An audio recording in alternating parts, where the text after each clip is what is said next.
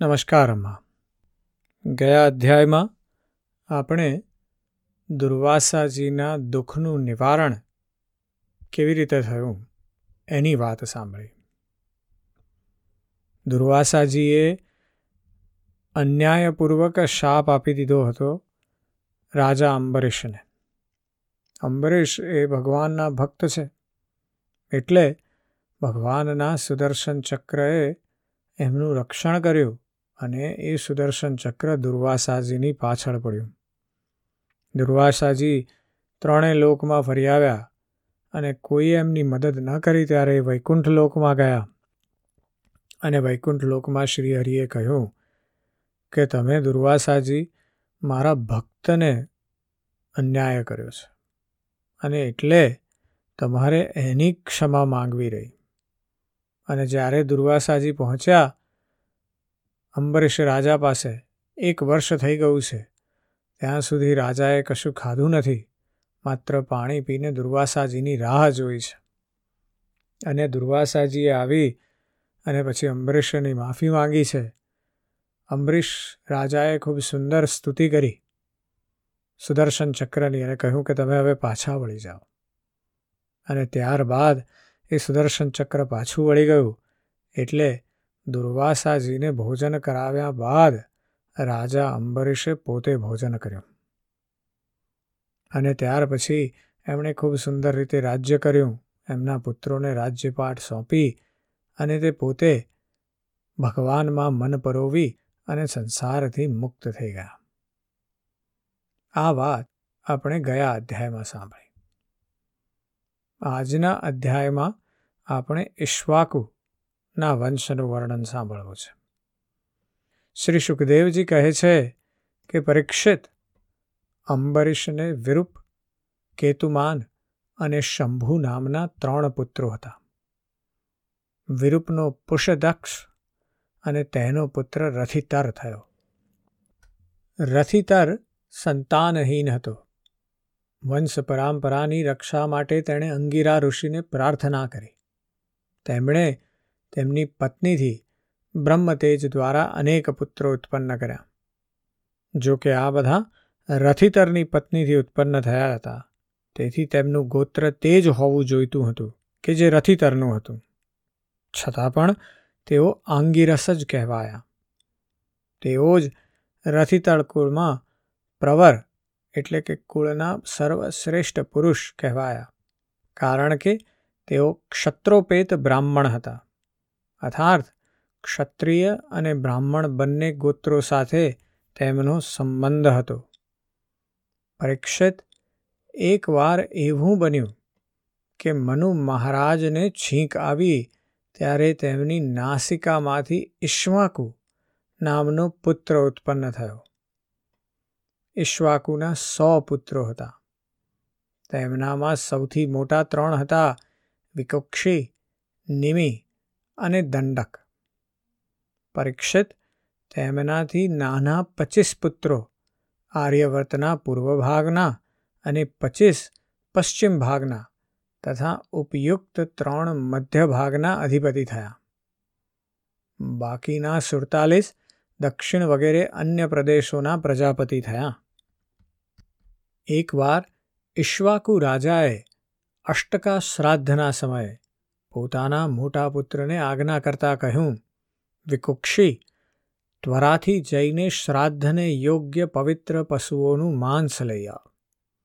વીર વિકુક્ષી, જેવી આજ્ઞા કહીને વન તરફ ચાલી નીકળ્યો. ત્યાં તેણે શ્રાદ્ધને યોગ્ય ઘણા પશુઓનો શિકાર કર્યો. તે થાકી તો ગયો જ હતો. ભૂખ પણ લાગેલી હતી. એટલે એ વાત ભૂલાઈ ગઈ કે શ્રાદ્ધના માટે મારેલા પશુઓને પોતે ન ખાવા જોઈએ. તે એક સસલાને ખાઈ ગયો.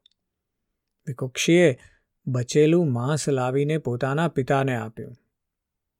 ઈશ્વાકુએ હવે પોતાના ગુરુદેવને તેનું પ્રોક્ષણ કરવા માટે કહ્યું. ત્યારે ગુરુએ કહ્યું કે આ માંસ તો દૂષિત હોવાથી શ્રાદ્ધને યોગ્ય નથી. પરીક્ષિત ગુરુજીના કહેવાથી ઈશ્વાકુ રાજાને તેના પુત્રના કૃત્યની જાણ થઈ. તેમણે શાસ્ત્રીય વિધિનું ઉલ્લંઘન કરનારા પુત્રને ક્રોધવશ પોતાના દેશમાંથી કાઢી મૂક્યો. ત્યાર પછી ઈશ્વાકુ રાજાએ પોતાના ગુરુદેવ વશિષ્ઠજી સાથે જ્ઞાન સંબંધી ચર્ચા કરી અને પછી યોગ દ્વારા શરીરનો ત્યાગ કરીને તેમણે પરમ પદ પ્રાપ્ત કર્યું. પિતાનો દેહાંત થતાં જ વિકુક્ષી પોતાની રાજધાનીમાં પાછો આવ્યો અને પૃથ્વીનું શાસન કરવા લાગ્યો. તેણે મોટા યજ્ઞો દ્વારા ભગવાનની આરાધના કરી અને સંસારમાં શશાદ નામથી પ્રખ્યાત થયો. વિકુક્ષીના પુત્રનું નામ પુરગજ્ય હતું. તેને જ કોઈ ઇન્દ્રવાહ અને કોઈ કકુત્સ કહે છે. જે કર્મોને કારણે તેના આ નામ પડ્યા હતા, તે સાંભળો. સત્યયુગના અંતમાં ઘોર દેવાસુર સંગ્રામ થયો હતો. તેમાં બધા જ દેવતાઓ દૈત્યોથી હારી ગયા. ત્યારે તેમણે વીર પુરગજ્યને મદદ માટે પોતાનો મિત્ર બનાવ્યો હતો. પુરગજ્યે કહ્યું કે જો દેવરાજ ઇન્દ્ર મારા વાહન બને, તો હું યુદ્ધ કરી શકું છું. પ્રથમ તો ઇન્દ્રએ આ વાતનો અસ્વીકાર કરી દીધો. પરંતુ પાછળથી દેવતાઓના આરાધ્ય દેવ શક્તિમાન ભગવાનની વાત માનીને ઇન્દ્ર એક મોટો બળદ બની ગયા. સર્વાંતયામી ભગવાન વિષ્ણુએ પુરગજ્યને પોતાની શક્તિ આપી. તેમણે માત્ર કવચ પહેરીને દિવ્ય ધનુષ અને તીક્ષ્ણ બાણ લીધા અને ત્યારબાદ બળદ પર સવાર થઈને તે તેની કકુદ એટલે કે ખાંધ પર બેસી ગયા. જ્યારે આ પ્રમાણે તેઓ યુદ્ધ કરવા તૈયાર થયા, ત્યારે દેવતાઓ તેમની સ્તુતિ કરવા લાગ્યા. દેવતાઓને સાથે લઈને તેમણે પશ્ચિમ તરફથી દૈત્યોના નગરને ઘેરી લીધું. વીરપુરગજ્જનું દૈત્યો સાથે અત્યંત રોમાંચક ઉગ્ર યુદ્ધ થયું. યુદ્ધમાં જે જે દૈત્ય તેમની સામે આવ્યા, તેમને પુરગજ્યએ પોતાના બાણો દ્વારા યમરાજને હવાલે કરી દીધા.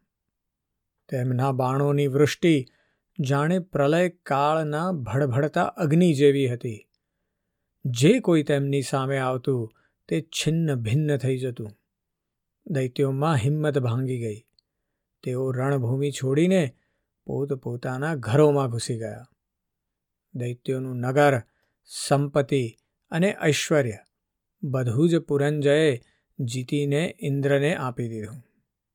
આથી તે રાજ્યશ્રીને પૂર જીતવાને કારણે પુરંજય ઇન્દ્રને વાહન બનાવવાના કારણે ઇન્દ્રવાહ અને બળદની કકુદ એટલે કે ખાંદ પર બેસવાને કારણે કકુત્સ્ય કહેવામાં આવે છે. પુરગજ્યના પુત્ર હતા અનેના. તેના પુત્ર પૃથુ થયા. પૃથુના વિશ્વરંધી તેના ચંદ્ર, ચંદ્રના પુત્ર યુવનાશ્વ થયા. યુવનાશના પુત્ર થયા સાબસ્ત જેમણે સાબસ્તીપુરી વસાવી. સાબસ્તના બૃહદશ્વ અને તેના કોલયાશ્વ થયા. તેઓ ખૂબ બળવાન હતા. તેમણે ઉતંક ઋષિને પ્રસન્ન કરવા માટે પોતાના એકવીસ હજાર પુત્રોને સાથે લઈને ધુંધુ નામના દૈત્યનો વધ કર્યો. આના કારણે તેમનું નામ ધુંધુમાર થયું. ધુંધુ દૈત્યના મોઢામાંથી નીકળેલા અગ્નિથી રાજાના બધા પુત્રો બળી ગયા. માત્ર ત્રણ જ પુત્રો બચી ગયા હતા. પરીક્ષિત આ બચી ગયેલા ત્રણ પુત્રોના નામ હતા દ્રઢાક્ષ્વ, કપિલાક્ષવ અને ભદ્રાક્ષ્વ દદ્રાક્ષના હયશ્વ અને તેમના નિકુંભ નામના પુત્ર થયા. નિકુંભના બહરણાક્ષ્વ તેમના કૃષાશ્વ, કૃષાશ્વના સેનજીત અને સેનજીતના યુવનાશ્વ નામના પુત્ર થયા. યુવનાશ્વ સંતાનહીન હતા. તેથી તેઓ અત્યંત દુઃખી થઈને પોતાની સો પત્નીઓ સાથે વનમાં ચાલ્યા ગયા. ત્યાં ઋષિઓએ કૃપા કરીને યુવનાશ્વ પાસે પુત્ર પ્રાપ્તિ માટે ખૂબ એકાગ્રતાપૂર્વક ઇન્દ્રદેવતાનો યજ્ઞ કરાવ્યો. એક દિવસ રાજા યુવનાશ્વને રાત્રિના સમયે ખૂબ તરસ લાગી. તે યજ્ઞશાળામાં ગયા, પરંતુ ત્યાં જોયું કે ઋષિઓ તો બધા સૂઈ રહ્યા છે. ત્યારે જળ પ્રાપ્તિનો બીજો કોઈ ઉપાય ન જોતા તેમણે યજ્ઞશાળામાંથી મંત્રો દ્વારા અભિમંત્રિત જે જળ હતું તે પી લીધું. પરીક્ષિત જ્યારે પ્રાતઃકાળે ઋષિઓ નિંદ્રામાંથી ઉઠ્યા અને તેમણે જોયું કે કળશમાં તો જળ છે જ નહીં, ત્યારે તેમણે પૂછ્યું, આ કોનું કામ છે? પુત્ર ઉત્પન્ન કરનારું જળ કોણ પી ગયું? છેવટે જ્યારે તેમને એ ખબર પડી કે ભગવાનની પ્રેરણાથી રાજા યુવનાશ્વ જ તે જળ પી ગયા છે. ત્યારે તે લોકોએ ભગવાનના ચરણોમાં નમસ્કાર કર્યા અને કહ્યું, ધન્ય છે, ભગવાનની આવી જ ઈચ્છા છે. ત્યાર પછી પ્રસવનો સમય આવ્યો. ત્યારે યુવનાશ્વની જમણી કૂખ ચીરીને તેમાંથી એક ચક્રવર્તી પુત્રનો જન્મ થયો. તે બાળકને રડતું જોઈને ઋષિઓએ કહ્યું આ બાળક સ્તનપાન કરવા માટે રડી રહ્યું છે. તેથી આ કોનું દૂધ પીશે? ત્યારે ઇન્દ્રએ કહ્યું, મારું દૂધ પીશે. બેટા, તું રડ નહીં. આમ કહીને ઇન્દ્રએ પોતાની તર્જની આંગળી તેના મુખમાં નાખી દીધી. બ્રાહ્મણો અને દેવતાઓની કૃપાથી તે બાળકના પિતા યુવનાશ્વનું પણ મૃત્યુ થયું નહીં. તેઓ ત્યાં જ તપસ્યા કરીને મુક્ત થઈ ગયા. પરીક્ષિત ઇન્દ્રએ તે બાળકનું નામ ત્રસદસ્યુ રાખ્યું, કારણ કે રાવણ વગેરે દસ્યુઓ તેનાથી ઉદ્વિગ્ન અને ભયભીત રહેતા હતા. યુવનાશ્વના પુત્ર માંધાતા ત્રસદસ્યુ ચક્રવર્તી રાજા થયા. ભગવાનના તેજથી તેજસ્વી થઈને તેમણે એકલા હાથે જ સાત દ્વીપની પૃથ્વીનું શાસન કર્યું.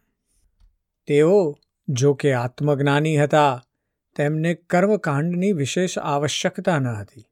તેમ છતાં, તેમણે મોટી મોટી દક્ષિણાઓવાળા યજ્ઞ દ્વારા યજ્ઞ સ્વરૂપ પ્રભુની આરાધના કરી કે જેઓ સ્વયં પ્રકાશ, સર્વદેવ સ્વરૂપ, સર્વાત્મા અને ઇન્દ્રિયાતીત છે.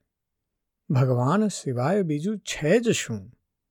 યજ્ઞની સામગ્રી, મંત્ર, વિધિવિધાન, યજ્ઞ, યજમાન, ઋત્વિજ, ધર્મ, દેશ, કાળ, આ બધા જ ભગવાનના સ્વરૂપ છે. પરીક્ષિત, જ્યાંથી સૂર્યનો ઉદય થાય છે અને જ્યાં તે અસ્ત થાય છે, તે સંપૂર્ણ પૃથ્વીનો હિસ્સો યુવનાશ્વના પુત્ર માંધાતાના જ અધિકારમાં હતો. શશબિંદુના બિંદુમતી રાજા માંધાતાના પત્ની હતા. તેમના ગર્ભથી ત્રણ પુત્રો થયા, પુરુકુત્સ, અંબરીશ અને યોગી મુચકુંદ. એમને પચાસ બહેનો હતી. તે બધી જ સૌભરી ઋષિને પતિ તરીકે વરી હતી. પરમ તપસ્વી સૌભરીજી એકવાર યમુનાજીમાં ડૂબકી લગાવીને તપસ્યા કરી રહ્યા હતા. ત્યાં તેમણે જોયું કે એક મત્સ્યરાજ તેની પત્નીઓ સાથે બહુ સુખ ભોગવી રહ્યો છે. તેના સુખને જોઈને બ્રાહ્મણ સૌભરીના મનમાં પણ લગ્ન કરવાની ઈચ્છા ઉત્પન્ન થઈ અને તેમણે રાજા માંધાતાની પાસે આવીને તેમની પચાસ કન્યાઓમાંથી એક કન્યાની માંગણી કરી.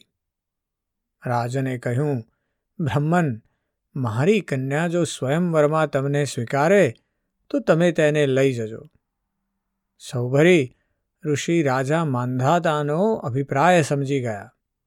તેમણે વિચાર્યું, રાજાએ મને એટલા માટે આવો શુષ્ક જવાબ આપ્યો છે કે હવે હું વૃદ્ધ થઈ ગયો છું. શરીર ઉપર કરચલીઓ પડી ગઈ છે. કેશ પાકી ગયા છે અને માથું કાંપે છે. તેથી હવે કોઈ સ્ત્રી મારો સ્વીકાર કરી શકશે નહીં. બહુ સરસ. હું મારા શરીરને એવું સુંદર બનાવીશ કે રાજકન્યાઓ તો શું, દેવાંગનાઓ પણ મને વરવા લાલાયીત થઈ જશે. આમ વિચારીને સમર્થ સૌભરીજીએ એ પ્રમાણે જ કર્યું. પછી ક્યાં મુશ્કેલી હતી? અંતઃપુરના રક્ષકે સૌભરી ઋષિને કન્યાઓના સજાવેલા મહેલમાં પહોંચાડી દીધા. પછી તો તે બધી જ પચાસે કન્યાઓએ એક સૌભરીને જ પોતાના પતિ તરીકે સ્વીકારી લીધા. તે કન્યાઓનું મન સૌભરીજીમાં એ રીતે આસક્ત થઈ ગયું કે તેઓ તેમના માટે પરસ્પરના પ્રેમ ભાવને તિલાંજલિ આપીને કંકાસ કરવા લાગી અને એકબીજાને કહેવા લાગી, આ ઋષિ તારા યોગ્ય નથી, મારા યોગ્ય છે. ઋગ્વેદી સૌભરીએ તે બધી કન્યાઓ સાથે લગ્ન કરી લીધા. તેઓ પોતાની અપાર તપસ્યાના પ્રભાવથી અત્યંત કિંમતી સામગ્રીઓથી શણગારેલા ઉપવનો અને નિર્મળ જળથી પરિપૂર્ણ સરોવરોથી યુક્ત અને સુગંધિત પુષ્પોના ઉદ્યાનોથી ઘેરાયેલા મહેલમાં કિંમતી શૈયાઓ, બેઠકો, વસ્ત્રો, આભૂષણો, સ્નાન, અનુલેપન, સ્વાદિષ્ટ ભોજન અને પુષ્પમાળાઓ સાથે પોતાની પત્નીઓ સાથે વિહાર કરવા લાગ્યા.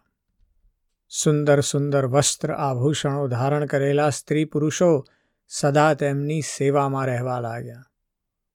ક્યાંક પક્ષીઓનો કલરવ સંભળાતો હતો, તો ક્યાંક ભ્રમરોનો મધુર ગુંજાર સંભળાતો હતો અને ક્યાંક ક્યાંક બંદીજનો બિરદાવલી ગાઈ રહ્યા હતા. સાત દીપોવાળી પૃથ્વીના સ્વામી માંધાતા સૌભરીજીના આ ગૃહસ્થ જીવનનું સુખ જોઈને આશ્ચર્યચકિત થઈ ગયા. તેમનું સાર્વભૌમ સંપત્તિના સ્વામી હોવાનું અભિમાન ચાલ્યું. આ પ્રમાણે સૌભરી ગૃહસ્થ સુખમાં આસક્ત થઈને પોતાની નિરોગ ઇન્દ્રિયોથી અનેક વિષયોનું સેવન કરતા રહ્યા. તેમ છતાં જેમ ઘીની આહુતિઓથી અગ્નિ તૃપ્ત થતો નથી તે જ પ્રમાણે તેમને પણ સંતોષ ન થયો, બલકે કામ વાસના વધતી ગઈ. ઋગ્વેદાચાર્ય સૌભરીજી એક દિવસ સ્વસ્થ ચિત્તે બેઠા હતા, ત્યારે તેમણે જોયું કે, અરે રે, મત્સ્યરાજના ક્ષણભરના સંગથી હું કઈ રીતે મારી તપસ્યા તથા મારું બ્રહ્મજ્ઞાન ખોઈ બેઠો? તેઓ વિચારવા લાગ્યા, અરે હું તો મહાન તપસ્વી હતો. મેં સારી રીતે વ્રતોનું અનુષ્ઠાન પણ કર્યું હતું. મારું આ અધપતન તો જુઓ, મેં દીર્ઘકાળથી મારા બ્રહ્મ તેજને અક્ષુણ્ણ રાખ્યું હતું, પરંતુ જળમાં વિહાર કરતી એક માછલીના સંસર્ગથી મારું તે બ્રહ્મ તેજ નષ્ટ થઈ ગયું. તેથી જેને મોક્ષની ઈચ્છા છે, તે પુરુષે ભોગી પ્રાણીઓનો સંગ છોડી દેવો જોઈએ. અને એક ક્ષણ માટે પણ પોતાની ઇન્દ્રિયોને બહિર્મુખ ન થવા દેવી જોઈએ. તે એકલો જ રહે અને એકાંતમાં પોતાના ચિત્તને સર્વશક્તિમાન ભગવાનમાં જ પરોવી દે. જો સંગ કરવાની જરૂર જણાય, તો ભગવાનના અનન્ય પ્રેમી, નિષ્ઠાવાન મહાત્માઓનો જ સંગ કરે. પહેલાં હું એકલો એકાંતમાં જ તપ કરતો હતો. પછી જળમાં માછલીનો સંગ થવાથી લગ્ન કરીને એકમાંથી પચાસ થઈ ગયો અને પછી સંતાનો રૂપે પાંચ હજાર થઈ ગયો. વિષયોમાં સત્ય બુદ્ધિ હોવાને કારણે માયાના ગુણોએ મારી બુદ્ધિ હરી લીધી. હવે તો લોક અને પરલોકના સંબંધમાં મારું મન એટલી લાલસાઓથી ભરાઈ ગયું છે કે હું કોઈ પણ રીતે તેનો અંત જોતો નથી. આ પ્રમાણે વિચાર કરતા કરતા તેઓ થોડા દિવસ તો ઘરમાં જ રહ્યા. પછી વિરક્ત થઈને તેમણે સંન્યાસ ગ્રહણ કર્યો અને તેઓ વનમાં ચાલ્યા ગયા. પોતાના પતિને જ સર્વસ્વ માનનારી તેમની પત્નીઓ પણ તેમની સાથે વનમાં ચાલી નીકળી. ત્યાં જઈ પરમ સંયમી સૌભરીજીએ અત્યંત ઘોર તપ કર્યું. શરીરને સૂકવી નાખ્યું અને આહવનીય વગેરે અગ્નિઓની સાથે પોતાની જાતને પરમાત્મામાં લીન કરી દીધી. પરીક્ષિત તેમની પત્નીઓએ જ્યારે પોતાના પતિ સૌભરી મુનિની આધ્યાત્મિક શક્તિ જોઈ અને ગતિ જોઈ, ત્યારે જેમ જ્વાળાઓ શાંત અગ્નિમાં લીન થઈ જાય છે, તે જ પ્રમાણે તેઓ તેમના પ્રભાવથી સતી થઈને તેમનામાં જ લીન થઈ ગઈ તેમની જ ગતિને પ્રાપ્ત થઈ ગઈ. આજના અધ્યાયની વાત એવી છે કે ખાસ કરીને આપણે જ્યારે સૌભરી ઋષિની વાત સાંભળીએ, ત્યારે આપણને ખ્યાલ આવે કે કામ વાસના અને ભોગ વિલાસ જે છે, એ કોઈને પણ આકર્ષી શકે છે. અને એ જાણે સ્લીપરી સ્લોપ છે, ઢાળ છે. એક વખત આપણે એ તરફ વળ્યા અને દોડવા માંડ્યા. પછી રોકાવું તો ઓલમોસ્ટ ઇમ્પોસિબલ છે. અને એની શરૂઆત ક્યાંથી થાય? તો કમ્પેરિઝનથી જેવું આપણે આપણી જાતને બીજાઓ સાથે સરખાવવા માંડીએ કે આની પાસે મારા કરતાં વધારે છે અને પેલા પાસે મારા કરતાં ઓછું છે. એ જેવું દેખાવા માંડે આપણને. એટલે આપણે એ ઢાળ પર દોડવાનું ચાલુ કરી દીધું. પછી રોકાવું શક્ય નથી. પછી તો આપણે શોધ્યા જ કરીશું જાત જાતના માર્ગો કે જેથી આપણે ગમે તેમ કરીને આગળ રહીએ બીજા કરતાં. એ આગળ રહેવાની જે વાત છે ને, એ ભગવત ભક્તિમાં આગળ રહીએ તો કામ થઈ જાય. પણ આ પદાર્થ ભાવ લાગી જાય, ભોગ વિલાસ લાગી જાય, તો સૌભરી ઋષિની જે હાલત થઈ, એવી આપણી પણ થાય. એ બિચારા પદાર્થ ભાવમાં લાગી ગયા, એમાં પચાસ પત્નીઓ થઈ, પાંચ હજાર બાળકો થયા, અને આ બધું થવાનું કારણ શું? તો કે એક માછલીની સાથે એમની પોતાની કમ્પેરિઝન કરી લીધી. અને બસ એમાંથી આટલી હદ સુધી પહોંચવું પડ્યું. એટલે આપણે એ સમજવાનું છે કે ભોગ વિલાસની કમ્પેરિઝનનો તો કોઈ અંત જ નથી. તમારા ઘરમાં ટીવી છે અને બાજુના વાળા તમારા કરતાં એક ઇંચ મોટું ટીવી લાયા ને એટલા માટે તમને બળાપો થાય, તો એનો કોઈ ઉપાય જ નથી. આપણે શું વિચારવાનું છે? મારી પાસે આ છે અને એમાં હું સુખી છું. અને બીજાની પાસે તે છે અને તેમાં તે સુખી છે. જો આપણે કમ્પેરિઝન કરવા માંડીશું, તો કોઈ સુખ મળવાનું નથી. માત્ર દુઃખ મળવાનું છે. અને પછીથી જ્યારે ભાન પડશે ને, ત્યારે બહુ મોડું થઈ જાય છે, મોટા ભાગનાને. જ્યારે ખબર પડે છે કે હું શું કરી રહ્યો છું, ત્યાં સુધીમાં એટલું બધું મોડું થઈ ગયું હોય છે કે પછી સુધરવાનો અને પાછા વળવાનો રસ્તો જ મળતો નથી. અને એટલા માટે આપણે આ બાબત તરફ ખૂબ સાવચેત રહેવાનું છે. કે હું ક્યાંક ખોટી કમ્પેરિઝનમાં નથી ભરાઈ ગયો ને? એ તરફ ખૂબ ચિંતનને મનન કરવું આજે. આજે બસ આટલું જ. જય શ્રી કૃષ્ણ.